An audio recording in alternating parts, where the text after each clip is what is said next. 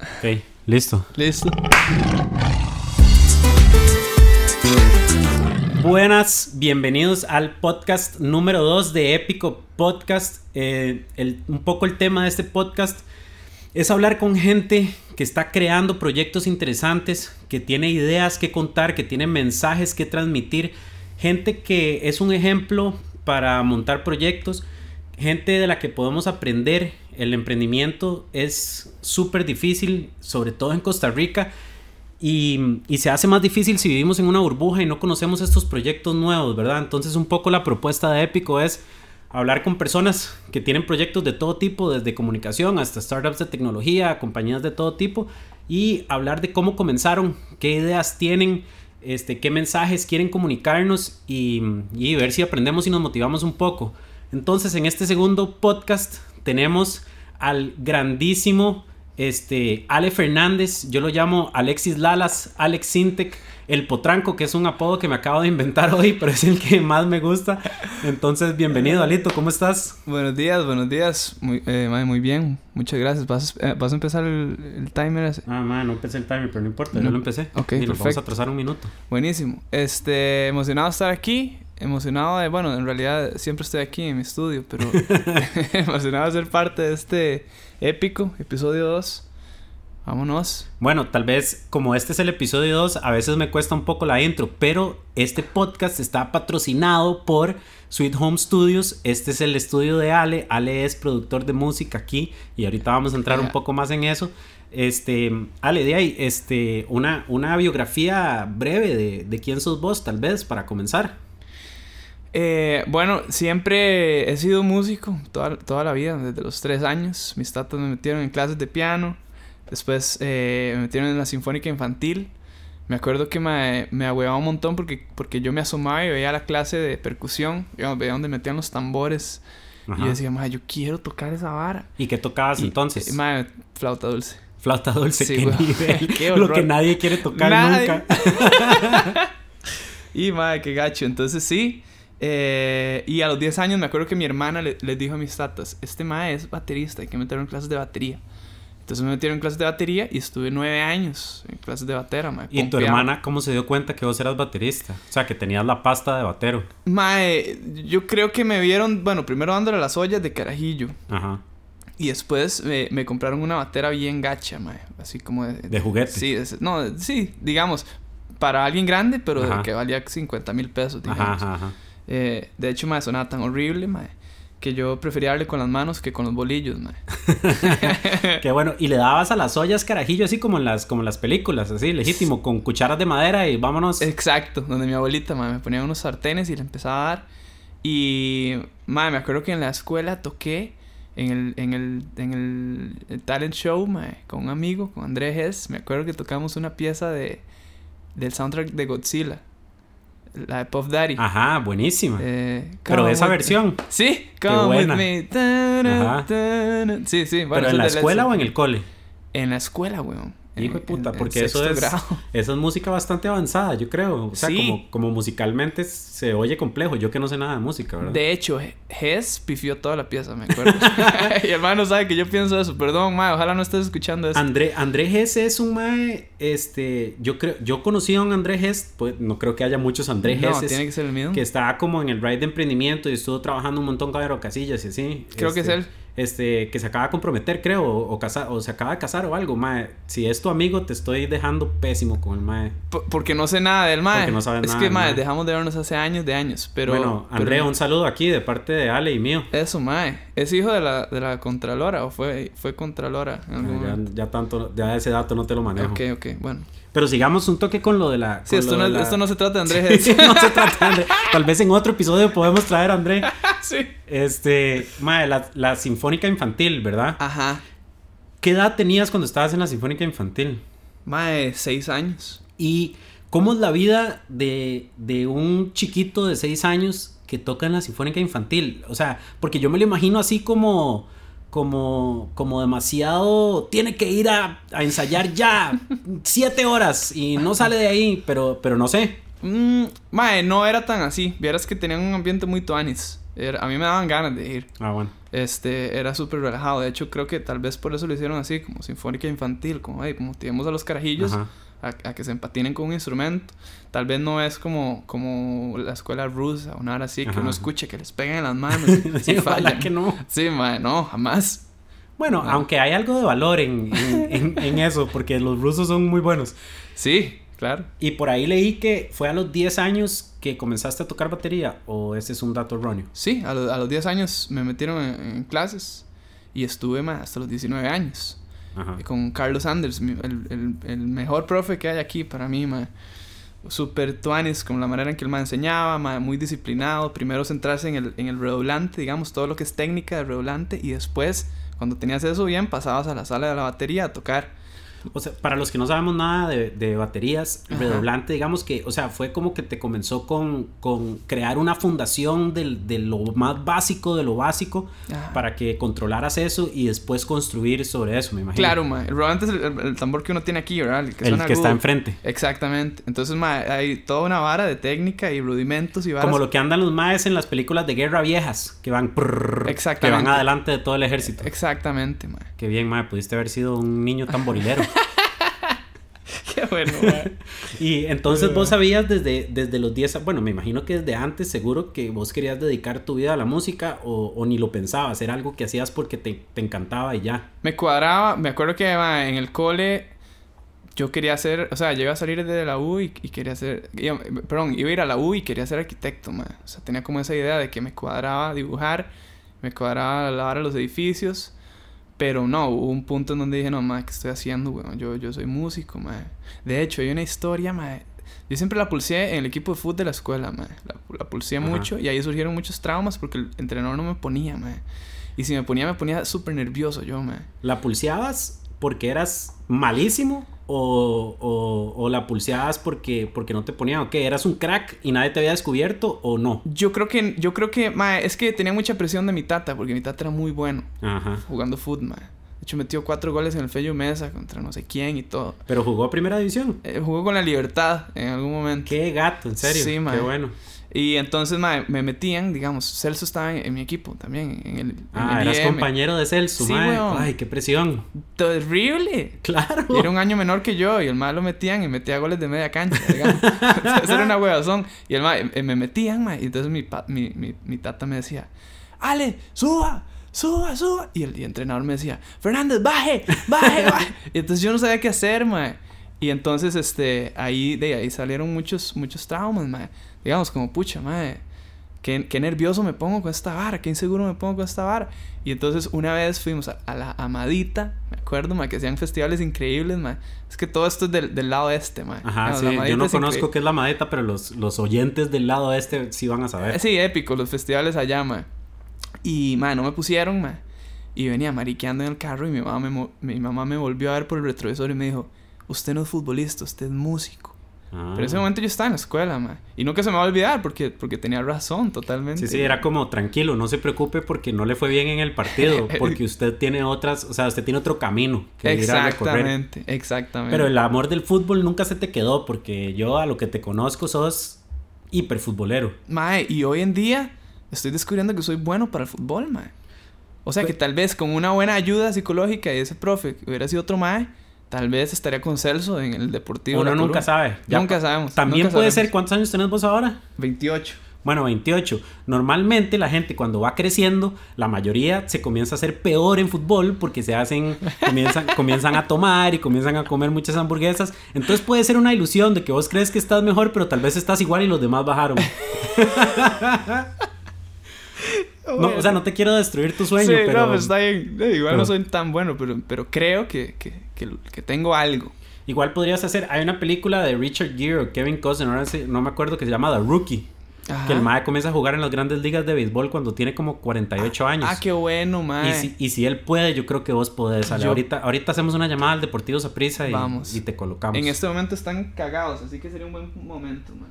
Mae, vieras que yo dejé de seguir fútbol, pero ahora tengo eso apuntado aquí, no te preocupes, ahorita vamos a volver a eso. Entonces, en, el, en el cole, entre tu trauma de, de, de, querer ser futbolista y no lograrlo, porque Celso, además de que tenía todas las novias, metía todos los goles. Entonces, pensaste en estudiar arquitectura y dijiste, esta vara nada que ver, mae. voy, a ser, voy a ser músico. Entonces, ¿cómo, ¿cómo hace uno para ser músico, entre comillas? ¿Cómo, ¿Cómo toma uno el paso de decir, ok, voy a ser músico?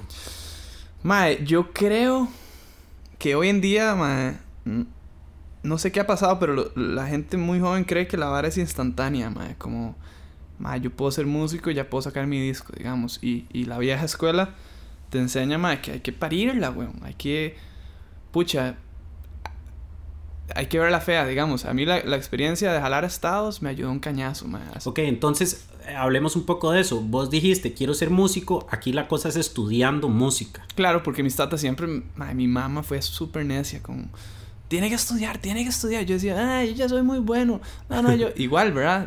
sí, sí, claro. tengo, talento, puedo hacer lo que sea, pero no funciona así. Exacto, ma. Y la cagada es que aquí también, ma, a pesar de que Costa Rica es medio pisos, también te pueden exaltar muy rápido. Como, más que usted es súper pichudo, ma. Vale, qué increíble, usted es el mejor baterista del país.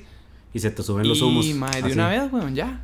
Te sí, yo, y la verdad es que yo creo que sí, ma la verdad es que yo creo que ellos tienen razón. La verdad es que yo creo que es muy probable que ellos puedan. Entonces fuiste como, como a regañadientes, te fuiste a estudiar música a Estados. Madre, realmente jalé feliz porque me agarró una vara contra Costa Rica. Como que yo decía, aquí en Costa Rica nunca voy a poder ser un músico exitoso, madre. Que yo creo que es la percepción que la mayoría de la gente tiene acerca de la música en Costa Rica. Claro, weón. Claro, es muy difícil subsistir con la vara. No hay, no hay industria, digamos, las disqueras no no, no les interesa Costa Rica para nada. Entonces no tienen una sede aquí de, para desarrollar artistas y meter harina en artistas. La vara es como, ¿verdad? Es totalmente diferente. Entonces jalé, me acuerdo que mi mamá me, me acompañó en ese viaje, el primero, a, a, Miami, y yo iba cagándome en Costa Rica, como ya estoy harto, qué dicha que me largo. Nunca se me va a olvidar porque cuando regresé de Miami a Costa Rica, regresé mariqueando diciendo, mae, amo Costa Rica con todo mi ser, mi familia, mis amigos, mae. Es un chuzo, mae. Y... Yo creo que hay una, yo creo que hay una, un, una, un error de concepto acerca de Costa Rica, porque como nosotros vivimos aquí como encerrados en este cuartito que es Costa Rica, ¿verdad? Decimos, no, en Costa Rica no se puede hacer nada. Pero de fijo en Estados sí. Y uno llega a Estados y dice, uy, ma, aquí es igual de difícil o peor, porque hay 8 mil millones más de competencia, ¿verdad? Claro, mae. Y eso, eso fue, me encantó, ma, porque cuando yo jalé de aquí, existía esa vara como de quién es el mejor, quién es el mejor. No, es que este mae, King Rivera es mejor, no, ma, es que Sanders es mejor. Eh, y digamos, como mae, yo llegué allá y al chile dije, ma, estos más están mamando. Porque hay el chile, lo que acabas de decir, hay un millón de más años luz de uno, ma. Qué rico, ma. Tienen que venir aquí a darse cuenta que están, estamos muy lejos, ma. Y de yo llegué, ma, a, a FIU, a, a la universidad donde fui a estudiar. Florida International University. Ahí no es donde iba Enrique Iglesias. Ay, madre, qué buen dato, madre. ¿Será posible? Madre, yo creo que tal vez sí. Sí. ¿A estudiar qué? No, música no creo. Madre, tal vez tenían una clase juntos y no te diste cuenta, madre. ah, madre. madre, llegué, güey, y había un, este negro, madre, gospelero, baterista gordo, madre increíble, ma. Puro sabor el ma. Sí, ma. Y yo decía, ma, me acuerdo que pensé, ma, esto ni siquiera es justo, ma. la competencia no es justa, ma. O sea, estoy muy lejos del ma. Y me cuadró. Solo verlo, yo me asomaba a la ventanilla, ma, donde estaban tocando, estaban ensayando la Big Band, como en Whiplash. ma, igual. claro. Y el ma pegaba todo perfecto. Y yo me asomaba, yo decía, qué cagada, ma. Este ma es increíble. Y me encantó, ma. Regresé súper humilde, como, ma Ma, olvídense de esa competencia estúpida. ¿Quién es el mejor, ma? Eso es una estupidez, ma. Sí, yo estoy seguro que a ese mae este, no le importaba quién era el mejor. El mae nada más quería tocar como un loco. Exactamente.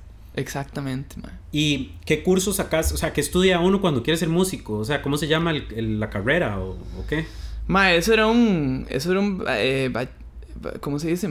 Este, de un grado en, en jazz music. Entonces te forman como un músico de jazz completo. A pesar de que sos baterista, llevas jazz theory, historia de la música, music theory, un montón de bares. Y además tenía que llevar clases de la U, digamos, como más ciencias, unas ciencias, Los créditos normales, mate, ciencias, las varas aburridas. Recuerdo que me, me, mató esa vara, me agüevó mucho. Pero ahí tuve que, hacerlo. Sí, Y, y, igual que uno puede ser un jazz, jazz music major, uno puede ser un rockstar music major. Ma, probablemente, o totalmente, pero en otros lugares, digamos como Berkeley o lugares como más open-minded, porque en esas son más tradicionales, es como escuela de jazz o escuela clásica. Sí, y te pregunto porque yo sé de gente, digamos, Manuel Jiménez, este, que fue, pero él estudió ya la parte de ingeniería de sonido, creo, si no me equivoco. Sí, sí, sí. Entonces, eso, eh, o sea, es muy diferente, ¿verdad? Pero, pero yo, si vos estudias la parte de ingeniería de sonido, no te quita que seas músico. No, no, deberías de tener de la misma, el mismo instinto de músico, mae, porque vas a producir más buenos, entonces de ahí, mae, tenés que ir casi que un paso adelante, como, pucha.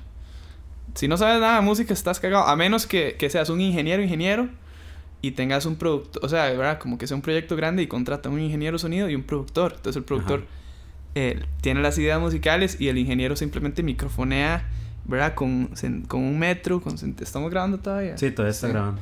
¿Verdad? Saca una cinta métrica y mide aquí estos tambores, está perfecto, no hay, no hay fases en, los micrófonos, no hay cancelación de fases.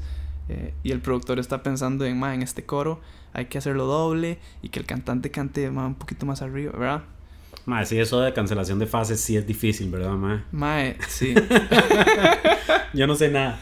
Pero entonces, mae, volviste, hiciste un grado, ¿qué? ¿Cuatro años allá? Mae, no me gradué, mae. ¿No te graduaste? No. Uf, yo voy a decir un secreto. Hola, ma. Eh, yo tampoco me he graduado. Dios mío. Confesionario aquí. Confesionario. Bueno, pero volviste. Mae. ¿Y entonces por qué no te graduaste? Eh, hablemos un poquito de eso. O sea, ¿qué, qué, qué te llevó a decir, mae, no, yo tengo que volver o ya no quiero terminar esto? ¿O qué, qué fue lo que pasó? Mae. Em, me dio demasiado, ¿cómo es que se dicen? Cabanga. Ajá, cabanga. Mamitis. Mamitis. Eh, costarriquitis. Ah, mae, totalmente. Digamos, las vacaciones que yo venía aquí eran totalmente destructivas porque regresaba ya y, de, me acuerdo que llegaba al apartamento mío, cerraba la puerta y al momento en que cerraba la puerta sentía un dolor, mae. Decía, putica, ¿qué estoy haciendo aquí, mae? Como lo que decía Keylor. Ajá. igual, igual, igual que Keylor. Igualito, mae. Igual de exitoso. No, mentira. Mae, vieras qué dolor, mae. o sea, yo cerraba la puerta y decía, mae, qué soledad. Mae, y abría la puerta de la alacena y, se, y había dejado un pan integral ahí cuatro meses, weón. Era qué montón de bichos, mae. Criadero de bichos. Para, para terminar de cagarla, digamos. O sea, no. Te, te costó esa vara de estar solo y tener que ocuparte de tus propias varas. Pero sí, sí, era, era como como, como la cereza encima del, del helado. Claro, ma. no quiero estar aquí y además mi casa es un desastre. Exacto, ma. Y eso ahora me hizo crecer un cañazo, ma. Vivir solo. Me acuerdo que los primeros meses fue increíble. Como, ma, estoy solo, qué chuzo.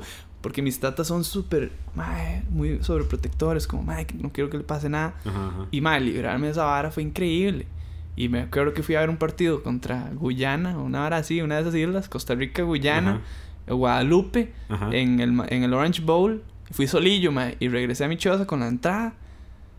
Y, me, y ya, estallé en, en, lágrimas. Me acordé cuando iba al estadio con mi tata, era el monstruo, de todo. Y además viste a Celso jugando y vos decías, ese ma es mi compañero del cole. Ese puede haber sido yo. Qué bueno. Y, mae, fue chido. O sea, yo creo que, mae, lo que me enseñó la hora de vivir solo allá, mae, digamos, mae, bueno, tal vez ahora podemos hablarlo, pero mae, de pagarse uno sus varas, tener que buscar conciertos, tocar con lo que sea, mae. Que eso creo que es tal vez mucho de lo que la gente joven tal vez no entiende, mae, ¿no? No es como que ya hoy puedo tener el brete soñado, mae. No, no, tengo que tocar con varas. Tenía, yo, yo tocaba con una reggaetonera, mae, que era malísima, weón. Ivy Queen. Mae, mil veces peor. no, no voy a decir el nombre porque puede que escuche. Sí, después, nosotros vamos a hacer un hit en Miami con este podcast. Después nos escucha.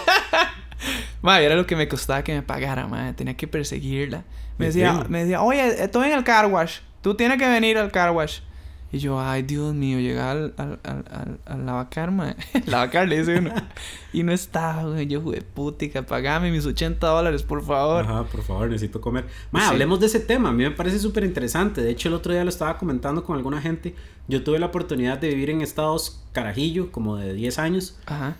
Y, mae, yo veía que todo el mundo tenía trabajos en las tardes después del cole o, o los summer vacations, ¿verdad? Las, las vacaciones largas del cole, siempre tenían algún brete. O Ajá. repartían periódicos, o trabajaban en la heladería, o en la panadería, o en el súper, o lo que sea. Todo el mundo trabajaba. Mm, qué bueno. Y eso yo nada más lo registré como algo X, ¿verdad? Cuando Sí. yo estuve aquí en el cole, este, yo trabajé en Vértigo, este, dos, dos vacaciones largas y trabajé con mi tata y trabajé en otras varas y también mi, papá siempre me decía, o sea, aquí esa vara de vagancia no existe, usted en vacaciones usted hace algo. Qué igual". bueno. Y al principio bueno. yo era como, madre, qué necio mi papá, yo nada más quiero dormir y ver tele todo el día como el resto de la gente. Ajá. Ahora entiendo, ahora entiendo, ¿verdad? Gra- eh, gracias, pa, gracias. Ahora entiendo, ma, a los 34 años, casi 34 años, entiendo por qué. Porque uno crea habilidades que no, crea, que no crearía normalmente. O sea, uno aprende a lidiar con personas, uno aprende, uno aprende, aprende a el, el hustle, ¿verdad? Que, que, eh, a pulsearla, a, a ponerle, a si, si Claro. quiero comer, tengo que trabajar Claro, weón. aprende a vender, aprende a lidiar con clientes que están enojados, aprende, aprende a tener ideas y lidiar con un jefe. Y, y en Costa Rica eso no es normal, ¿verdad? Normalmente nosotros vamos al cole, vamos a la U y después vamos y buscamos un trabajo y decimos, estoy perdido, no sé cómo hablarle a mi jefe, no sé qué hacer, no tengo los, los soft skills que llaman mucho, ¿verdad? Las habilidades blandas para tratar con gente. Y yo creo que eso se podría solucionar tan fácilmente con poner tener un par de bretes, tener un par de trabajos mal pagados. Claro. Cuando uno está en el cole, ir a trabajar en la panadería de la esquina o, o lo que sea. Totalmente, ma. Y entonces, eso que decís a, a mí me parece súper importante. Porque si te quedas aquí en el mundo de Costa Rica es muy, muy difícil. Pero en Estados, como funciona así, tuviste que ir y tocar con reggaetonera Queen y ir a perseguirla para que te pagara tus, tus miserables 80 dólares para ver si te comprabas una birra el fin de. Ay, mae. ¿Vos crees Qué que eso, que eso sea trasla- tra- o sea, como que se ha transformado en, en una manera en la que vos sos hoy? Ah, mae, por supuesto, weón. Por supuesto. Es que, mae, si uno no experimenta esas varas, no, no saboreas otras varas, ¿verdad? Después decís, puche, mae. Ahora sí estoy haciendo lo que me cuadra, qué rico. Pero después de haberla visto, güeyza, mae. Y no sé, mae, em- empezás a valorar la vida y las varas que, que Dios te da, mae. No sé, yo, yo creo en los procesos también, mae. Y, y creo que Dios lo forma a uno a través de, de, de situaciones, mae. Y sí, fue muy chido. mae. Me acuerdo que el primer conciertillo que tuve porque había como una colonia de ticos allá, músicos. En, En Miami. Miami, sí. Entonces fue muy tuanes, me sentí como muy recibido y acuerpado y tenía, tenía buenos amigos, mae. Y el primer chivo que tuve, mae, era con un haitiano que tenía unos dreads, mae, por las rodillas. Qué gato. Increíble, y tocaba covers de Bob Marley. Y era un cabrón, mae, era un mae de súper mala nota. Y, eh, digamos, el mae era buena nota, te estaba esperando afuera del chante. Siempre tocábamos en Bougainvillea, se llama Boogies. Era una taberna ahí en Miami. Saludos a toda la gente en Bookies que nos está escuchando. Sería increíble, mae, que nos estén escuchando. Y el mae, entonces uno llegaba y el mae estaba en una banca afuera. Y entonces yo pasaba con un carrito con mi batería, ¿verdad? Porque uno la lleva en un carrito, buenísimo. Allá Ajá. vendían esa vara. Y entonces el mae te decía, ¿Are you ready to rock it, Rasta? Y ¿verdad? Chocaban puños. Chocaban puños. Eh, el mae se llamaba Poquito. Poquito. Sí. Jumpy. Tenía varios nombres, mae. Jumpy, Poquito. No sé, nunca supe cuál era el nombre, ¿verdad? Pero yo decía, Pues Era Eh. muy mítico, una, era una leyenda, nadie sabía cómo se llamaba en serio. no. Madre, es que raro olía también. Entonces el madre, buena, no- buena nota. Are you ready to rock it, Rasta? Madre, qué buena nota, madre, de fijo, madre, démosle. El madre se encaramaba al bajo y, y te volvía a ver y decía, te gritaba así, con mal encarado. One drop. Que es un tipo de ritmo. Ajá. Es un tipo de ritmo en el reggae. Eh, te volvía, se volvía y te decía, four on the floor. Que es otro, otro ritmo. Four on the floor. Ajá. Que es con el bombo pegado. Ajá. Mae, habían veces en que se me acercaba y me gritaba al oído y me escupía, weón. Me decía, do it, do it stronger, stronger. Y yo, güey, putas. Pero entonces vos, vos eras el baterista de él para los chivos de él. Ajá, ajá, ajá. Y, pero entonces, ¿qué era? Ah. Todo improvisado. Sí, eran covers de Bob Marley, mae, digamos, el mae. Entonces yo simplemente tocaba un ritmo de reggae y el mae tocaba encima. Tenía, un- tenía un, un buen grupo, mae. Entonces me acuerdo que le dije a mi profe, le hago, mae, qué hijo de puña concierto más horrible este, mae. O sea, es tuanis, los músicos son buenos, pero este mae es un, car- es un cabrón. Y el mae me decía, mae, no suelte ese chivo, no suelte ese, e- ese. Porque va a aprender. Claro, mae. Y es lo único que usted tiene ahora, weón. Son 80 dólares quincenales, mae. Ajá. Pero, ma, es algo. Digamos, Sí, mi, sí, mi, sí. mi cuarto, mi renta eran 450 dólares. era mejor tener eso a nada, Sí, sí, ajustabas los 160 al mes. Sí. Para, para llegarle ahí. Sí, man. Y, y a tus 28 años, siendo ya, digamos, un músico establecido, este, ¿qué, ¿qué, crees? Digamos, hay momentos en tu vida donde vos te acordás de esas sesiones con Jampy, Rasta Boy, y, y, decís, ah, claro, yo eso, yo eso lo aprendí, o, no sé, como que ya, o sea, ¿qué cosas crees vos que se, que se transfieren a tu vida de hoy, de esas sesiones? Dime, eh, creo que lo más básico de, tocar lo que sea, ma, tocar con quien sea, ma, de, si uno está en, en tenés que hacer harina, ma, no, no puedes quedarte de brazos cruzados diciendo, ah, es que yo quiero tocar, ma, con, con Enrique Iglesias, weón. pero si no vas a tocar a, con Jan P, Enrique no te va a conocer, weón. Y así fue como conocía a, al cantante de Basilos, a Jorge Villamizar. Ah, cierto, que por ahí noté porque hice un poquito de research, no creas que no. Muy bien. Que tocaste con Jorge, ¿cómo es? Villamizar. Que es el de La cara de la luna y que, estaba en el grupo de Basilos. Exactamente. Entonces, por tocar con Jan P, este mae te vio. Así es, mae. ¿En un concierto de Jan P? Sí, weón, en Boogies. Ah, mae, qué increíble. en una taberna llegó el, el, el, musical director de Jorge Villamizar. Y me dijo, yo, uh, we have an audition for, for Basilos. Para los que no hablan inglés, oye chico, tenemos una audición para Basilos. el mae era un brasileño, más, estaba totalmente desquiciado. Y, le, y digo yo, Basilos, mae. Digo yo, mae, mis amigas del cole se van a volver locas, claro, todas mis amigas me van a amar. sí, güey, eso fue lo primero que pensé, me acuerdo. Y mae, fui a la audición. Y a, y a Jorge le encantó, mae. Me dio, me dio un disco, me hace, oye, escucha este disco, cabrón, mae.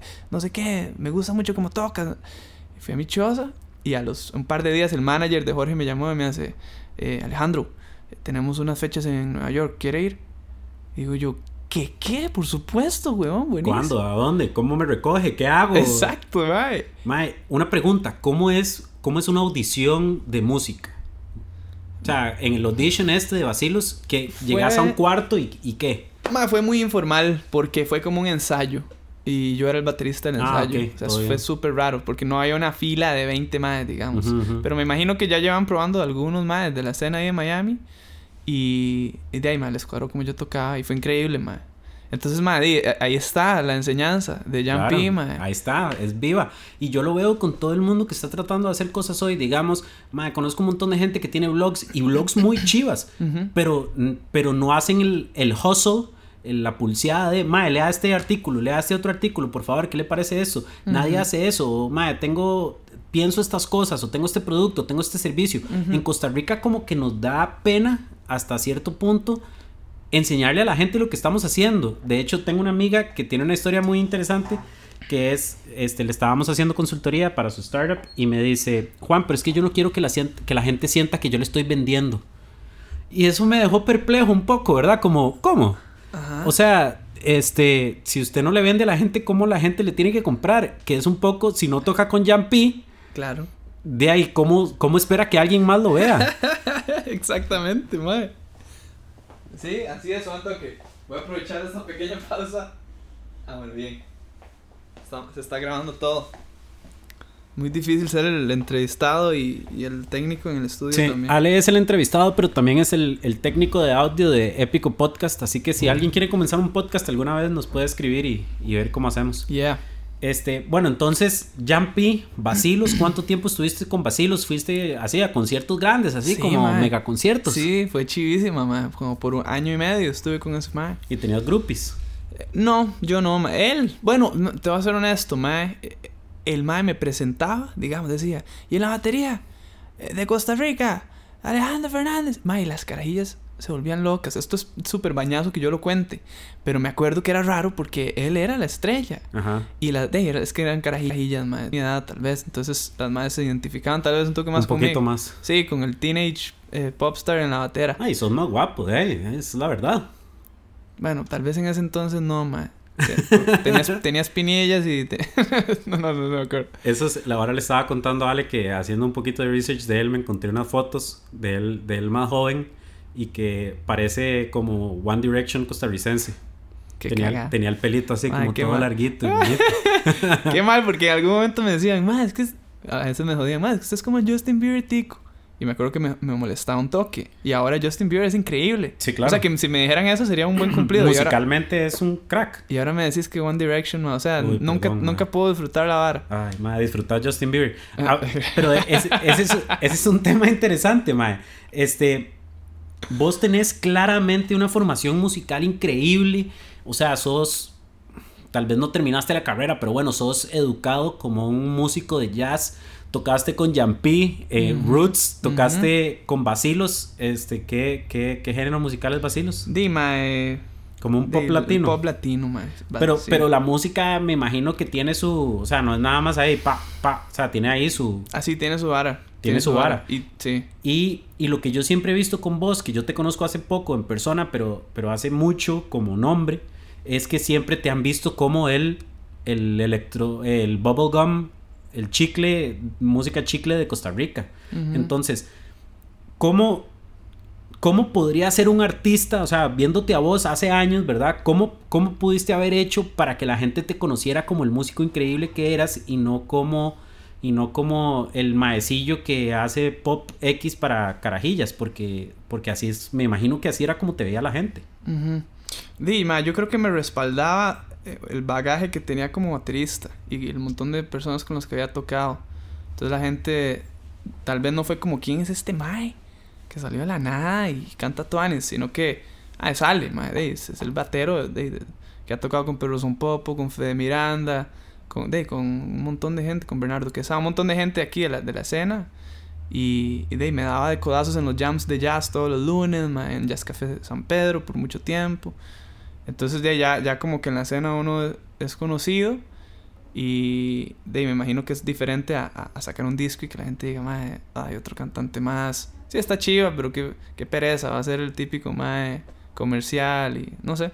Claro, la, la gente de la industria, digamos, de la escena musical sabía todo eso, pero el Claro. consumidor promedio Ah, bueno, es cierto. no, te, no conoce todo tu bagaje. Pero yo creo que la enseñanza ahí no es tanto pelee por cambiar el eh, su imagen, sino esté tranquilo con saber lo que usted es. Claro. Y, y que uno no puede controlar lo que otra gente piensa. O sea, al No. final del día, y al final del día lo que va a salir a relucir es ese bagaje tuyo importante, todo tu conocimiento, todo tu talento, Claro. y no lo que pensaban de Ale Fernández en el 2007. Claro, weón. No, y creo y también, ahora que lo decides, mae, lo importante también era el corazón detrás de las piezas y detrás del disco. Yo no estaba buscando pegar, digamos, yo estaba buscando hacer música chiva. Me acuerdo que cuando vivía en Miami, mae, me harté de la vara, dije como, mae, estoy perdiendo mi tiempo y estoy haciéndole perder mi tiempo a mi profe de jazz. Porque el mae me ponía a, escu- a escuchar una torre de discos de Miles Davis, Ajá. John Coltrane, todo lo que fuera. Y yo iba en el carro y decía, tengo que hacer mi tarea. Y decía, ma, al carajo, ma, Foo Fighters. Y así me iba a la U. Y eso es lo que disfrutaba. Y me di cuenta que no era un jazzista, ma. Em, entonces, ma, fue putica, ma. Eh, el corazón detrás de las piezas, ¿verdad? Lo que estaba diciendo. Sí, te me perdiste. Se me perdí, ma. Me acordé de la torre. Yo sabía, cuando mencioné la torre, dije, ma, me voy a, me voy a olvidar. Pero no importa, yo creo que al final del día lo que querés decir es que estás creando de tu corazón, no estás creando por lo que otra gente quiere que vos crees. ya me acordé, ya me acordé. Dele. Sí, entonces me- en Miami, cuando me harté de la vara, dije, lo que quiero hacer es, quiero experimentar con, el- con la guitarra y cantar. Entonces me compré, y otra vez de nuevo, la, la enseñanza, ma, me compré una interfaz pequeñita donde uno mete micrófonos y va a la compu, y un microfonillo purete y unos audífonos, ma, y así empecé. Y así grabé mis primeros demos. Me acuerdo que hice mi, mi primera página que se llamaba Ale Fernández en Facebook. Ajá. Mae, y el día que la hice, en la noche revisé y tenía 32 fans, mae. Casi me vuelvo loco, weón. Claro. Yo decía 32 likes, Dios mío, porque antes eran, antes eran fans. Ajá, sí, sí. Yo decía, ¿qué es esto, mae? No lo puedo creer. Y, me, y me acuerdo, eh, había una versión de bola de cristal antes y otra de satelital, que es otra pieza. Y, y así fue como, como empecé, mae. Y, y cuando llegué a Costa Rica, o sea, yo en Miami decidí, bueno, me voy a ir para Costa Rica, me voy a hacer un estudio de grabación en donde mis tatas, en el cuartito. Ajá. Entonces, me vendí el carro, me compré eh, ya un mejor equipo para hacer el disco. Hablé con un in- ingeniero de sonido colombiano que le decían el loco Bedoya. Qué hombre tener ese apodo. Increíble. Y, él- y él estaba realmente loco. Y había producido a, Jay-Z, ma, a Beyoncé. Había hecho, había hecho un par de horas con ellos. Y me recomendó un, un equipo ahí. Ya me lo compré, ma. Pero no sin antes haber empezado con una... Con algo pequeñito. Claro. Eso es una buena enseñanza porque a veces alguien, mae, quiere empezar y dice, mae, quiero un estudio, mae, ya, lo mejor de una vez. Esa enseñanza es la mejor de todas. Los Sí, que me conocen por, eh, por cosas de emprendedores y eso saben que yo tengo una frase que me encanta que dice perfect sucks, que es lo perfecto apesta. Qué bueno, mae. Porque, porque nada nunca es perfecto. Entonces uno por pensar en versiones de perfecto, ¿verdad? En que tengo que tener la batería de tal marca y el- la vara de grabar de tal marca, entonces nunca voy a comenzar. Pero ¿qué tal si voy a, a Target y me compro una interfaz de, no sé cuánto costaba esa interfaz? Sí, 100 dólares. tal 100 vez, dólares, o sea, 150. todo el mundo puede comprarse una interfaz de 100 dólares. Si no Claro. tiene los 100 dólares hoy, vaya, trabaje en una tienda, Exacto, ahorre los 100 dólares y vaya, cómprese una interfaz. Si usted quiere hacerlo, lo hace. exactamente, mae.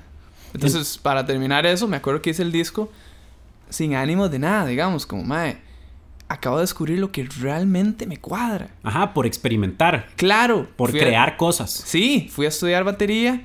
se- creí que esa era la vara. Experimenté ser. Ay, Dios mío. Alguien, alguien Nos nos, están llama. tocando. Vamos a ver, tenemos un, un invitado extra. Estamos. Ok, ya.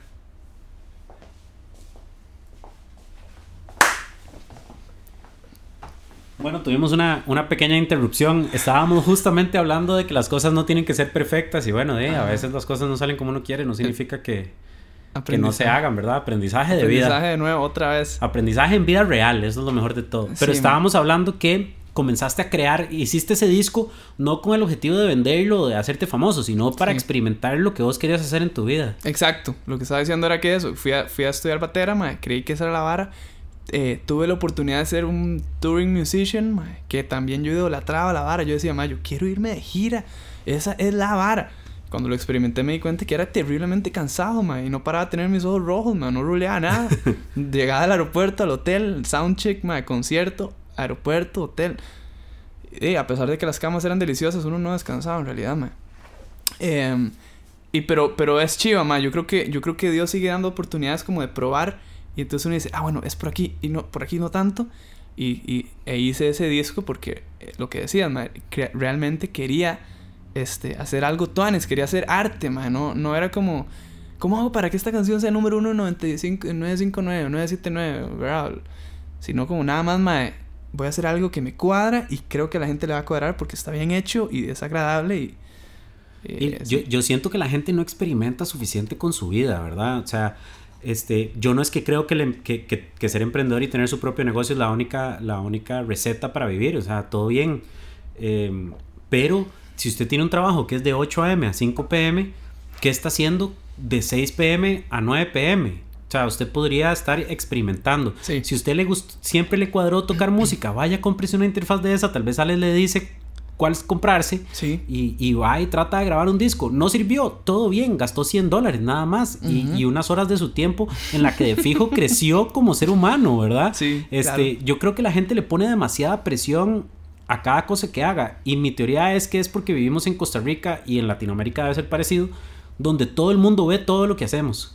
O sea, tal vez yo no conozco a todo Costa Rica, pero, pero, pero por conexiones mucha gente se podría este, enterar de lo que yo hago. Entonces, si, Totalmente. si, no- si hago algo que no es 100% perfecto, entonces ya no quiero hacer porque corro el riesgo de ser el hazme reír de Costa Rica, ¿verdad? Yo, Claro, vos, vos sentís algo así, como que, como, como así. Esas son teorías que yo tengo en mi cabeza que, que he expresado poco, pero, pero yo siento que limitan la creación en este país. Madre, definitivamente. Eh, hay muchos momentos donde yo estoy produciendo un disco o grabando algo para mí y me atacan pensamientos de qué va a pensar la gente.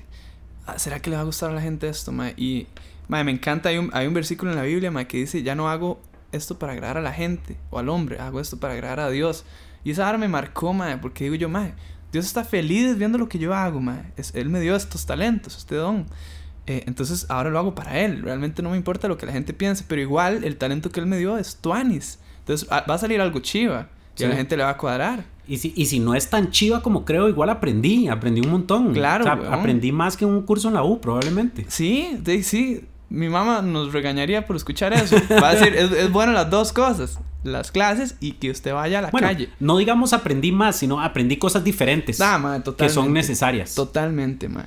Entonces, si usted está oyendo esto y tiene una idea de que quiere grabar un disco o que quiere escribir un libro o que quiere grabar un blog o poner un negocio, vaya y hágalo.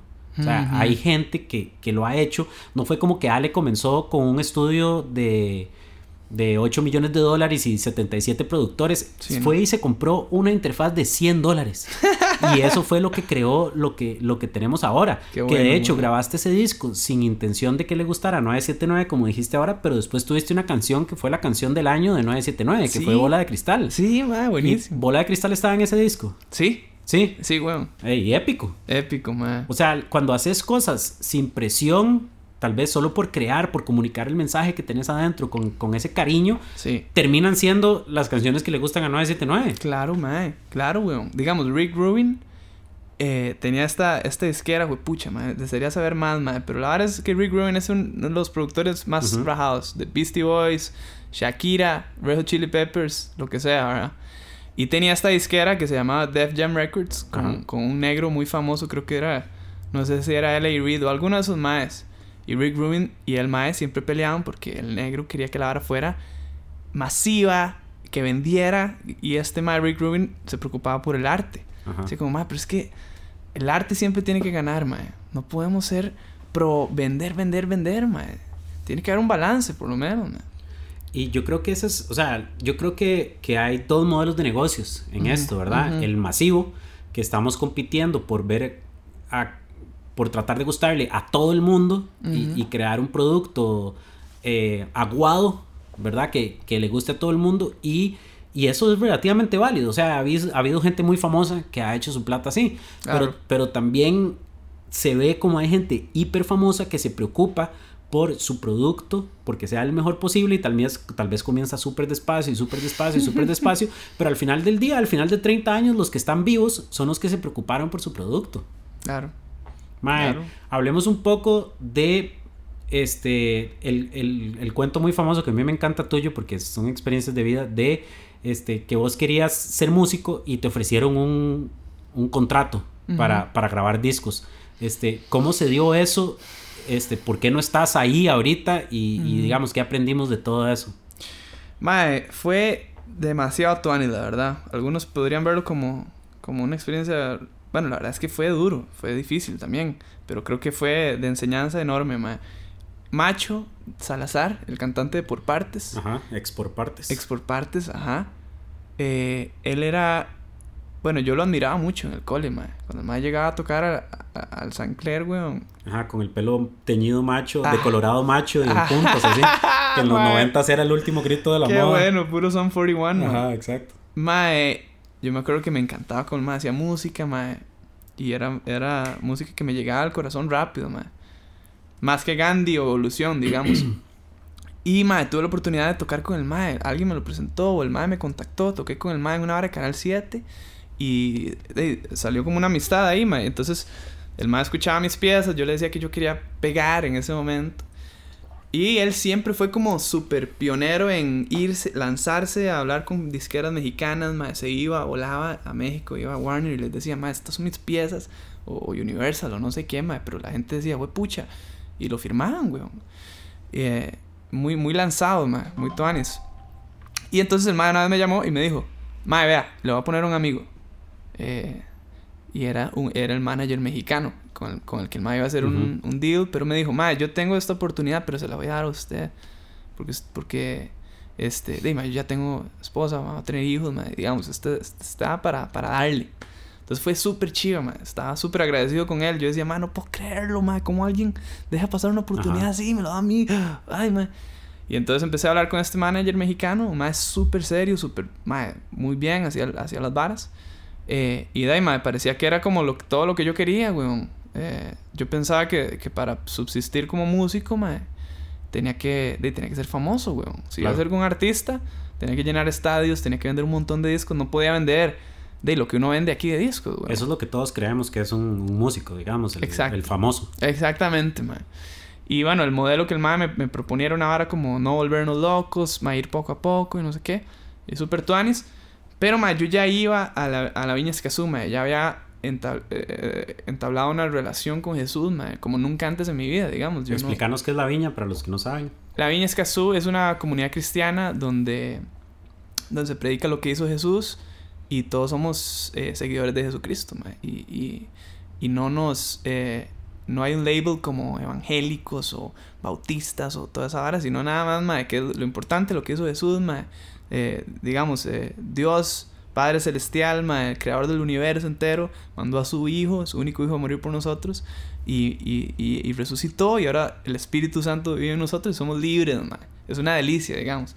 Entonces, eh, empecé a tener una relación con Jesús, mae, y inevitablemente sentí algo en mi corazón que me decía, ma, esto no es para usted. Se comencé a sentir feo, ese, eso que vos quisiste por tantos años se comenzó a sentir feo. Sí, sí, ma, sí. O sea, lo que, lo que yo anhelaba ya no era como, uy, ma, puede que esta hora no sea. Y em, me acuerdo, ma, que de, sentía la presión de mis tatas, aunque no me estuvieran presionando, pero las, sentía la jupa, las cabezas de ellos como diciendo, tiene que ser famoso, qué bueno, la vas a pegar en México. Era como una presión que vos mismo te autoimponías. Claro, weón. Y hasta la, hasta la cabeza de macho Salazar salía ahí. Como, mae, te di Yo te di esto, tenés que hacer algo. Ajá, weón. Ajá. Y, mae, este... La verdad es que hicimos una gira pequeña de dos semanas. Me acuerdo que invertí 3 mil dólares de mis ahorros, mae. Era casi todo lo que tenía. Me llevé a Tapado. Uf. Me llevé a, a mis músicos, les pagué las jamas, les pagué los tiquetes, mae. Y el malo que hacía allá era como la logística, conseguir unos chantes, eh, él todas las relaciones públicas, ¿verdad? Eh, lo hacía, mae. Y, um, y después de esa primera gira, mae, lo que sentí, bueno, firmé el contrato. Estando allá. Sí, mae, firmé un contrato para que él fuera mi representante y él lo que quería hacer era como desarrollarme como artista para que en algún momento llegara una disquera grande y dijera, ok, ¿cuánto cuesta este mae? Y él ganarse un porcentaje. Ok, esto no era como una disquera, esto era un contrato con él como, como el, el talent manager. Exactamente. Él tenía un mini sello, digamos, pero no jamás para, para crear discos ni nada. Eh, me acuerdo que él iba, iba, iba, a escoger el productor que, que, que, iba a producir mi disco. Sí, claro, él, él, él, era tu formador y después él iba a cobrar una comisión por cualquier deal que saliera después de eso. Exactamente. Era un buen plan porque el mae vio un, vio un diamante en bruto, tal vez. Claro. Como, pucha, este mae. Tal vez se la puse un toque difícil porque yo no era con 100% pop ni 100% indie. Era como un híbrido ahí raro. Entonces el mae a veces me decía, mae, es que ¿cómo hacemos para para meter esto. Yo me acuerdo que el mae se, se cuestionaba. Em, y mae pasó un tiempo y me dijo, te tenés que venir cuatro meses. A México. Sí, huevón. Y yo decía, pero ¿cómo venir cuatro meses? Yo hacía las mates. Yo decía, dos semanas me costó tres mil dólares. ¿Cuatro meses? Y no puedo ni hacer las mates. Porque eso no lo pagaba él, eso lo tenías que sacar vos de tu bolsa. Sí, weón, era, era, sí, era una cagada, mae. Y, mae, me acuerdo que que empecé a sentir como... Bueno, hablé con mis músicos y les dije, madre, no, no me los puedo llevar porque no me da la plata para empezar, me voy a ir solo. Y me acuerdo que fue como gacho por ellos, ellos como que se aguaron un toque. Madre, y, y dije, bueno, me voy para México cuatro meses. Y conforme se acercaba la fecha, cada vez sentía más, más como, no, es que no es, no es, no es. Yo sentía en mi corazón, ma, y era feo porque todo el mundo me decía, Mae, váyase, huevón, ¿qué tuanes? Digamos, mis amigos ahí en la viña, mae. Nadie era como, no, Ale, te vas a perder en el mundo. Ay, no, mae. Era como, mae, pruebe, ¿qué tuanes?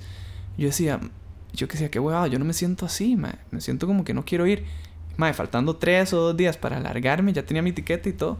Mae, pra, mae, me arrodillé en mi cuarto y le dije, Dios, necesito la señal más clara de mi vida porque, pucha, mae, me siento muy. siento que me puedo equivocar. Si usted cree que este camino me va a hacer un infeliz, lleno de inseguridades, me, voy a meter en drogas, voy a terminar idolatrando Willas, a ver con quién, con cuál vieja eh, me meto después de un concierto, ¿verdad? Todo ese mundo, mae. Eh, voy a terminar eh, en un hotel después de un concierto y, y, necesito atención, necesito likes, entonces voy a postear una foto para sentirme amado otra vez. Todo ese tipo de varas, mae. Yo dije, Dios, por favor, cierre las puertas en ese instante. Y si usted tiene un buen plan para mí allá en México, a pesar de que yo no quiero ir, yo me voy. Y se la dejé ahí picando, en el punto de penal. y, mae, no me acuerdo si esa misma noche o la noche que siguió, me llegó un correo de mi manager y me decía, güey, no hay presupuesto para la gira, se, se cancela, se, se, se, pospone. Sí, ahí está. Y, mae, faltando un día para irme, yo decía, mae, me acuerdo que fui a despertar a mis tatas y les dije, papi, mami, porque ese día me quedé a rolear ahí. Ellos me iban a llevar al aeropuerto. Este, de, me llegó este correo y yo le pedí a Dios que me diera una señal. Mae, ellos de en negación, como, no, no, si falta plata nosotros la ponemos, es que usted tiene que ir. Y yo me planteé y les dije, no, no, es que la hora no es así. Dios me acaba de hablar y es una señal muy hardcore. Y poco a poco entendieron. Hoy en día ellos van a la viña, ma, ya mi tata, ma, endurecido de corazón, ma, Jesús lo cambió. Hoy el ma levanta los brazos y ama al Señor, ma. Cuando yo canto canciones en la viña, me decía, ma, ¿cómo? Me acuerdo que el ma me decía, ¿cómo vas a, a dejar pasar esto? O sea, ¿cómo vas a pasar de cantarle a 14 mil personas en el Estadio Nacional, abriéndole a Miley Cyrus, a cantarle a, a 100 personas en una iglesita? Ma, estás loco, güey. Me acuerdo y discutíamos, ma. Y yo creo que la enseñanza ahí independientemente de tu credo religioso y el de cualquiera de los que nos está escuchando, lo importante ahí es entender qué es lo que yo quiero para mi vida, qué es lo que yo quiero hacer. Yo quiero hacer música increíble y tratar de vivir de eso o quiero ser famoso.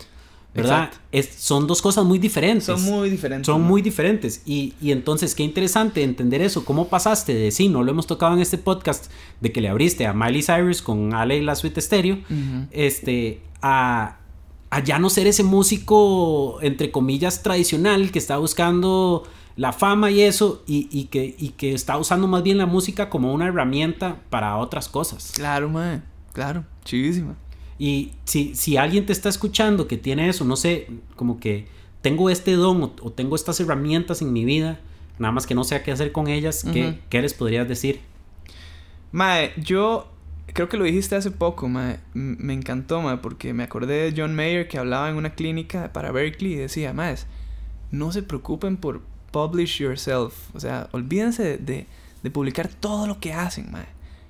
Eh, tal vez alguien o vos no puedas estar, puedes no estar de acuerdo, pero me encantó porque, mae, decía, preocúpense por su, por su, por lo que van a crear, mae, por sus canciones, hagan buenas piezas, mae, y alguien se va a encargar de publicarlos, mae. Alguien se va a encargar de, hacerlos conocidos. Pero preocúpense por hacer buenas piezas, man. Si no tienen en materia prima tuanes, estamos cagados, O sea, yo lo que entiendo ahí es de qué sirve que vos estés gritando a los cuatro vientos, véanme si no tenés nada que enseñar. Exacto. Que valga la pena. Si tienes varias piezas ahí mal hechas, man.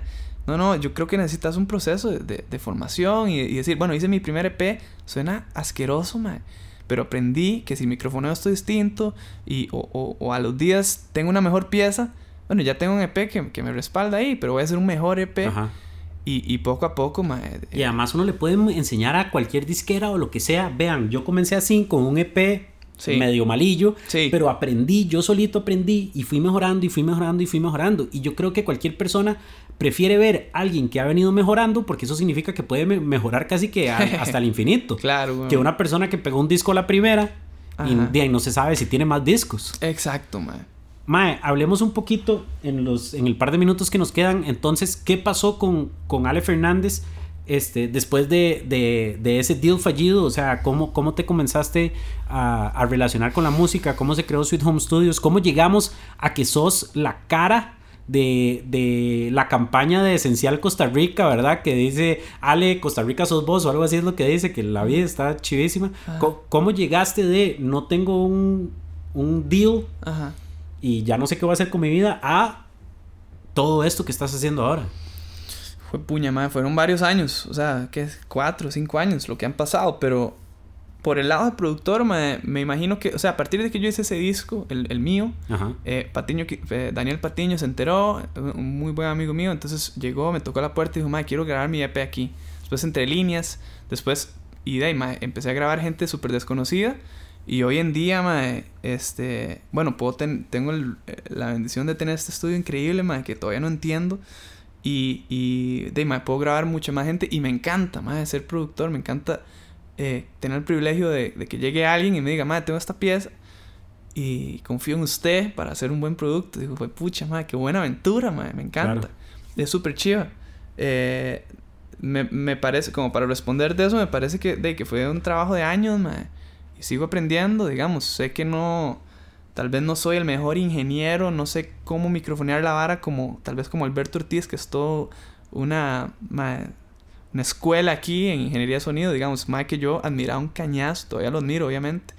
Pero, madre, la gente creo que ve algo en mí diferente, como, madre, Ale, es que, ¿sabe? Tiene como una fórmula para, para que lo que produce suene fresco, suene chiva, suene radiable. Entonces, madre, me gusta, eh, me gusta mucho, madre, porque también es un estilo de vida súper tranquilo, digamos. Ya no paso en bares, ya no salgo tardísimo de bares, oliendo a... Bueno, antes se podía fumar. Pero antes salía mae, oliendo a cigarro, mae, con mi batería, eh, di, con 20 mil pesos en la bolsa. Mae, esto fue lo que hicimos, 20 mil. Y digo yo, putica, mae. Sí. Eso, mae, es- ha sido chiva el, el- el proceso, mae. Yo creo que ahí la- lo que a mí me queda y espero que le quede al resto de la gente es que no hay una receta. La, o sea, sí hay, en realidad, es trabajar duro. Exacto, mae. La receta es trabajar duro y Sí. preocuparse por lo que uno hace cada día sea un poquito mejor. Sí. Que al final del día no es, este, puede ser que te ofrezcan un deal que creías que era lo que te iba a salvar y eso no funcionó. Ujú. Este, y después decías, bueno, ¿y ahora qué hago? Porque ya no estoy llenando estadios, entonces ¿qué hago? Pero bueno, voy a seguir trabajando y voy a seguir trabajando y voy a Sí. seguir trabajando. Sí. Y la gente ve ese trabajo Claro. y dice, yo confío en vos porque, porque ya sé lo que estás haciendo, porque yo veo lo que estás haciendo y Mm. quiero ser parte de ese camino con vos, ayúdame a mí. Y, y vos decís que no entendés por qué existe este estudio, ¿verdad? Pero, pero de afuera se ve muy claramente Mm. una persona que ha venido trabajando durante años y, y ha llegado a tener eso. Qué bueno, mae, qué chido. Este, hay una última cosa que me gustaría hablar antes de pasar a la ronda relámpago, que es este vos tuviste que cambiar la imagen de la marca Ale Fernández, ¿verdad? Que es Ale Feds, era este mae que, que tocaba, abría para Miley Cyrus Ajá. y después pasó a ser este mae que usa música para transmitir un mensaje muy importante. Ajá. ¿Cómo, cómo hiciste eso? ¿Cómo, ¿Cómo lidiaste con ese cambio de imagen? Mmm, fue puña, mae. Creo que, mae, dice, lo atribuyo a lo, a lo que Dios ha hecho en mí, mae. Sinceramente, encontré una identidad en Él. Ya no tenía que preocuparme por ser un mae súper relevante, digamos. Casi que... O sea, me aislé en algún sentido, pero por alguna razón de, sigo teniendo seguidores en Instagram y seguidores en Facebook. Entonces creo que como que Dios se ha encargado de eso. Como, como decir, más, usted no se preocupe por esa vara, digamos. Eh, siga haciendo su vara y yo me encargo de, de, que siga siendo de conocido o no conocido, no importa, digamos, ya eso, ya eso no es muy importante para mí. Em, pero madre, me encanta porque, porque he encontrado como seguridad en él, en Dios, madre. O sea, ya no ando buscando. Si posteo una foto en Instagram ahí vacilones porque, porque me dio la gana, pero ya no estoy preocupado por tener likes. Eh, sé que ya mi vida no depende de eso, digamos. Ya tengo mi brete, estoy tranquilo. Y, más es, es. Es reliving, man. O sea, es como, puña, descanso, man. Porque Sí, claro. siento que el mundo ahora se rige por, mucho por eso. ¿verdad? La gente anda desesperada por atención.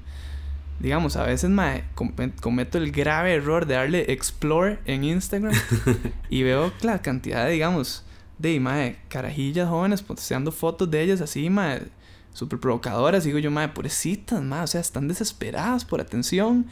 Eh, digamos, el mundo está muy contaminado Sí, de eso, mae. Un mundo donde la métrica final, el objetivo final es ese corazoncito rojo. ¿Cuántos corazoncitos rojos puedo conseguir? Sí, mae. Le quita un poco a los que está, le, le- le da miedo a los que están tratando de crear contenido. Porque ¿qué pasa si lo pongo y no tiene corazoncitos rojos? Entonces mejor me voy por la fácil, que es o salir entrenando con cuadritos o, o en bikini o lo que sea. Y entonces ya de fijo voy a tener corazoncitos rojos. Exactamente. Pero a mí este tema me parece muy chiva porque, porque la gente muchas veces, este, digamos, vos en tu caso pudiste haber dicho, no, yo tengo X, no sé, 80 mil seguidores en Facebook, que no eran tantos, pero digamos un número alto, 10%. Este, ¿qué- 10%. un 10% de eso. ¿Qué, qué va a pasar cuando yo les diga que yo ya no soy el Alex Fernández de bola de cristal? O bueno, sí soy, pero mi mensaje ahora es otro, ¿verdad? Mucha gente podría caer en el miedo y decir, no, no, no, no, yo no puedo pedir ese montón, yo no puedo perder a ese, a ese montón de seguidores. Y una vez tuvimos una conversación acerca de esto y yo te dije, Ale, la gente lo que busca es las cosas reales. Y además vos no querés gente que te siga por algo que no sos. Vos querés, aunque sean menos, gente que te siga por algo que sos vos. Este, Claro, me acuerdo. Y yo creo que mucha gente no, no entiende eso. Es, es mejor tener un cliente que te compra porque cree en vos, en lo que vos haces, que 100 mil clientes que no les importa si mañana sacas algo nuevo o no. Claro, mae. Claro, weón. Y, y creo que eso es, eso es parte de este podcast, es explorar esas ideas. Este, no se vayan por los seguidores, váyanse por su trabajo. Y, Sí. y creo que Ale ha sido un, un increíble eh, ejemplo con altos y bajos de, de cómo crear un producto real de verdad que la gente claramente quiere consumir porque estamos sentados en el estudio de Ale, en lo que él llama hoy su trabajo día a día. Ujú. ¿Y seguís tocando como músico o no? Mae, sí. O sea, sí, haces sí. chivos y así, af- afuera de Viña, digamos. Muy poco, mae. Eh, a veces toco con Daniel Patiño, covercitos. Pero cada vez menos. Bueno, él se fue a estudiar a Berkeley, entonces ya no. Y no, más que nada toco con Fuego, mae, que es nuestra banda, la banda de, de- de- que tenemos en la Viña Escazú. Hace poco tocamos en el, en el Jazz Café Escazú.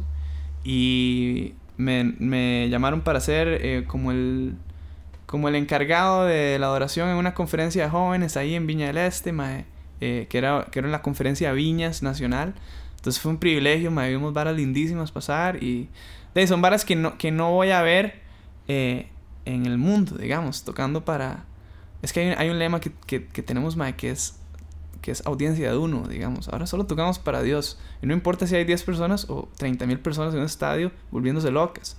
Ahora es audiencia para uno, mae, lo que te, lo que te mencionaba antes. Que, que, que ahora hago las cosas para agradar a Dios, mae. Y al- ahora que estabas hablando, mae, eh, sentí decir esto, mae, como, mae, en la charla del domingo, la Viña Escazú, mae, un, un muy buen amigo mío, Sergio Esteves, mencionó que Pablo, mae, que era, que era un apóstol, mae, que era, era un asesino de cristianos, weón. El mae era un fariseo, era un judío de cepa, así, mae, se sabía todas las leyes de los judíos y andaba persiguiendo gente que creía en Jesús, mae. Y un día Jesús se le apareció y le dijo, mae, ¿qué estás haciendo, weón? ¿A quién estás persiguiendo? Y su vida cambió radicalmente y se hizo uno de los, de los maes más hardcore del Nuevo Testamento. Y el mae en, en, un- en una parte, en una de las cartas pone, todo lo tengo por estiércol a fin de, de conocer a Cristo. Todo me vale un cerote a fin de conocer a Cristo y esa es mi realidad hoy, digamos, mae. Eh, a, algunos les puede chocar, a otros, otros pueden estar celebrando en este momento, escuchando esto. Pero, mae, a mí ya, después de conocer a Jesús, mae, y estar cerca y, y ver lo que pasa en mi corazón cuando estoy cerca de Él, todo lo demás es como, mae, digamos, lo esencial, lo esencial Costa Rica, un detalle hermoso. Pero a mí me llegó y dije, y el no correo- te define. Exactamente, el correo era, es un privilegio, esperemos que estés súper contento. Yo decía, sí, es un privilegio, pero mae, ya no me apantallo con nada, mae. Dios me cambió tanto la, la mente y el corazón que eh, lo que busco es perseguirlo a Él y el mundo ya, ya no me apantalla mucho, mae. Buenísimo. Y Nada, en realidad. Si, si celebran lo que dice Ale o si les choca, este podcast no pretende ser pro ningún tipo de religión ni en contra de ningún tipo de religión. Lo que queremos es entender los mensajes que tiene la gente y aprender nosotros de eso. Entonces, tal vez si usted no es religioso, lo que usted puede aprender es, este carajo tiene una meta muy clara. Tiene una audiencia de uno, que a mí me encanta. O sea, si va a escribir un artículo, ¿a quién le tiene que gustar ese artículo? Una persona, no miles. Busque a una persona que le tenga que gustar ese Claro, artículo, ¿verdad? claro. Y, y use, pero tenga un camino. O sea, Ujú. ya, ya sea Jesús o Cristo o, o que usted es ateo, no importa. Busque un camino y apéguese a ese. Mm. Creo que es un excelente momento, Ale, para pasar a la ronda relámpago. La, ron- la ronda relámpago son una serie de preguntas este, ya predefinidas que le vamos a hacer a todos los invitados. Entonces, Racha ya las contestó la semana pasada y ahora le tocan a usted. ¿Listo? Yeah, bring it on. Ok, primera pregunta relámpago. Ok. Si pudiera mandarle un video, libro, blog post, foto de Instagram o lo que sea a todo Latinoamérica, ¿qué les mandaría? Ay, ay, ay. Ay, ay, ay, ay, ay. Um, pucha, Racha respondió muy rápido, ¿no, mae? Racha respondió en el momento, que de hecho ahí vamos a poner, lo que sea que Ale diga, vamos a poner el link ahí en el, en el post que lo pongamos para que todo el mundo lo busque. Mae, les mandaría. De ahí, lo único que, que, que, que realmente me importa, les mandaría las buenas noticias que manda Dios, mae. ¿Ok? Sí, La. Biblia. Sí, mae. ¿Ok? ¿Algún versículo o, o sí, versículos, ¿verdad? O, o libro que, que sea casi como que vos digas, si solo se va a leer una cosa de esto, le hace esto. Fue puña, hay un versículo en Isaías que dice. em, habla del temor, mae. Es que el temor sea. Siento que. Bueno, una vez tuve una visión, mae. Sentía que el temor. Vi como unas garras que tenían el- a- al mundo, mae. Y sentí Ujú. que eran las garras del temor. Digamos, El otro día le preguntaste a Racha cuál es el miedo más grande que, que tiene. Sí, esa es, esa es la segunda. Ok, ¿A qué le tiene miedo? ok. Pero todavía no voy a responder. Y me acuerdo que el mae respondió rápido. Ajá. tengo miedo a, a- a ser un fracasado, a no hacer lo que Ajá. me cuadra, no sé qué. Siento que el, el temor se ha apropiado al mundo, mae. Y, y ese versículo me encanta porque dice, mae, eh, lo voy a buscar y después lo posteamos, pero es como no, no temas. yo te sostengo con, con mi mano victoriosa. Digamos, y, y, a mí me da una paz saber que Él me sostiene en su mano, es la, mano, la misma mano que sostiene al universo entero. Saber que estoy ahí tranquilo, nada me puede arrebatar de su mano. Eh, pero bueno. Buenísimo, ahí ponemos la referencia. Estabas parafraseando, me imagino, pero ahí ponemos, totalmente. ahí ponemos la referencia. Está muy chiva esa frase. Cool. Este, entonces, número dos, ya que hablamos del miedo, ¿a qué le tiene miedo Ale Fernández?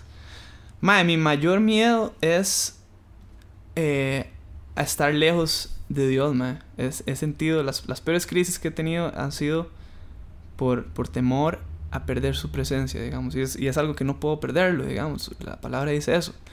Eh, eh, su amor y su bondad me perseguirán por el resto de mis días. Y en la casa del Señor habitaré por toda mi vida. Pero, pero tanto me aterra, mae, estar lejos de Él, que, que es algo que, que a veces me, me ataca. Y el enemigo, me porque digamos, para ponerlo en, términos de Star Wars, existe el lado de la luz y el lado oscuro, ¿verdad? El enemigo sabe cómo atacarnos, man, sabe por dónde atacarnos. Y, y lo bueno es que el enemigo es, es el rey de la mentira, digamos. Es, es un imitador. Y es el rey de la confusión. Entonces cuando, cuando nos queremos, cuando alguien nos que, algo nos quiere confundir, y nos entra un temor, inmediatamente me cae una paz y sé que es el lado oscuro que me quiere confundir, pero estoy tranquilo, Y, mm, eh, pero bueno, esa, es la respuesta, ma. Ok, épica. Tres. Sí. ¿Cuál es la clave de hacer cosas? O sea, ¿cuál es la clave de ejecutar?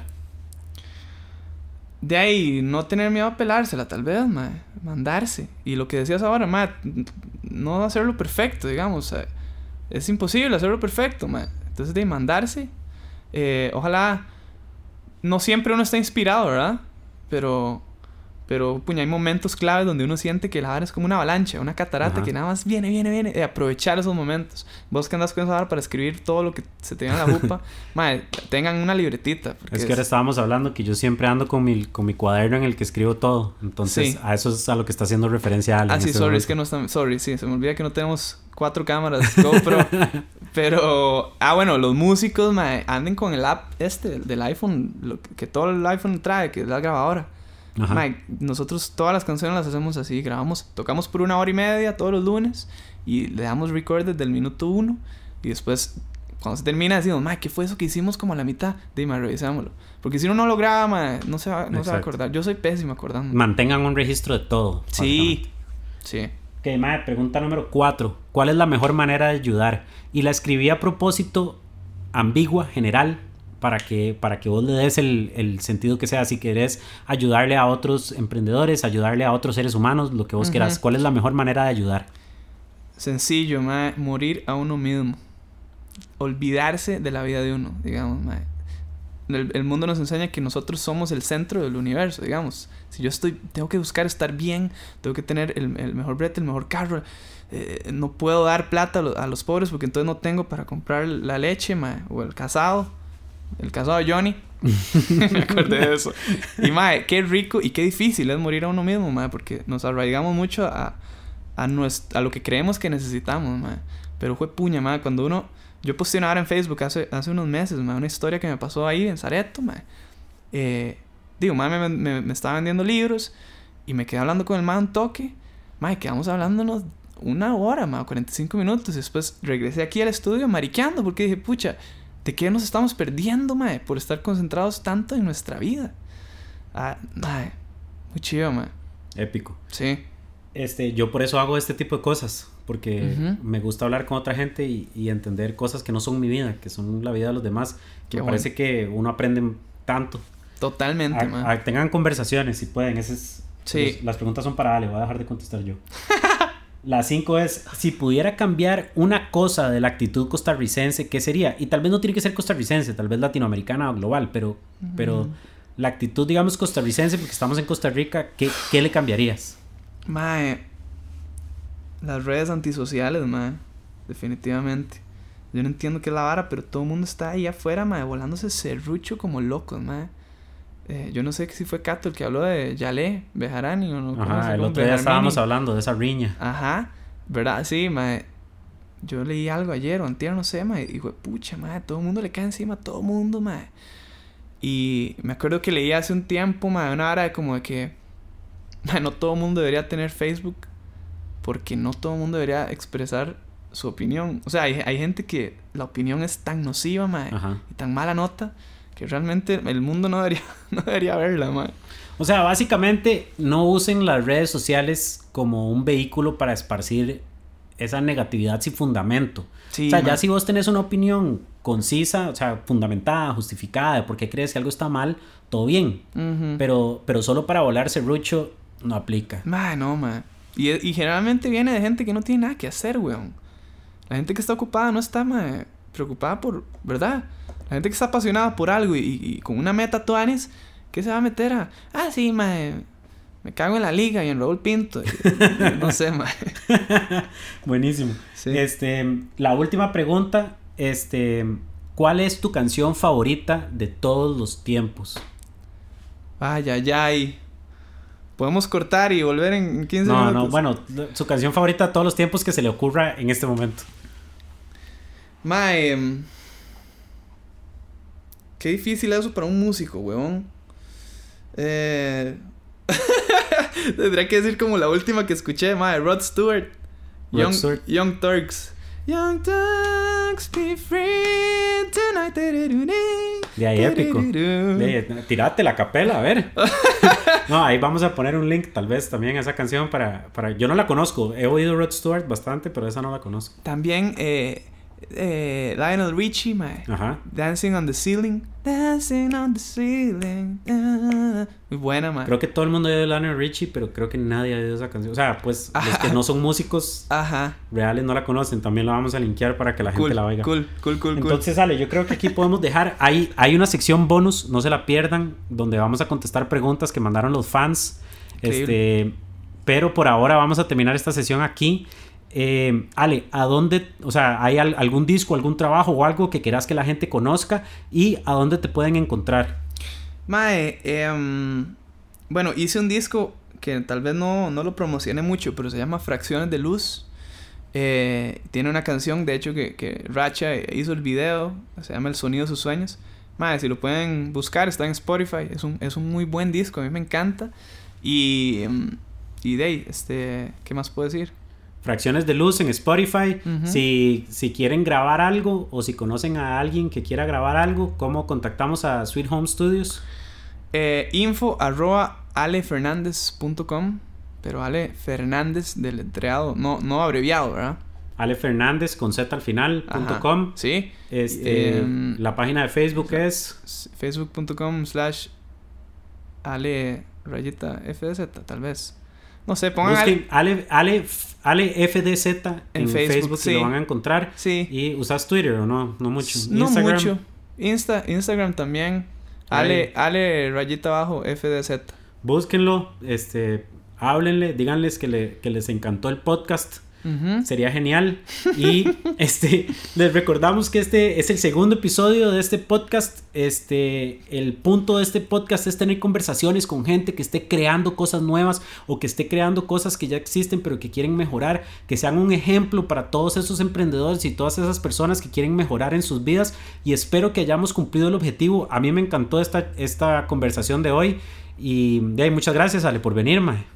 Increíble. Mil gracias a todos. Buena nota. Ojalá haya quedado bien el audio. Vamos a revisarlo. Ah, bueno, por favor, si lo están oyendo en iTunes, suscríbanse al podcast y dennos un review porque nos ayuda muchísimo a que esto salga en, en searches. Sí. Entonces, porfa, suscríbanse, dennos un review y cuéntele a todos sus amigos que estamos haciendo esto y que tienen que escucharlo.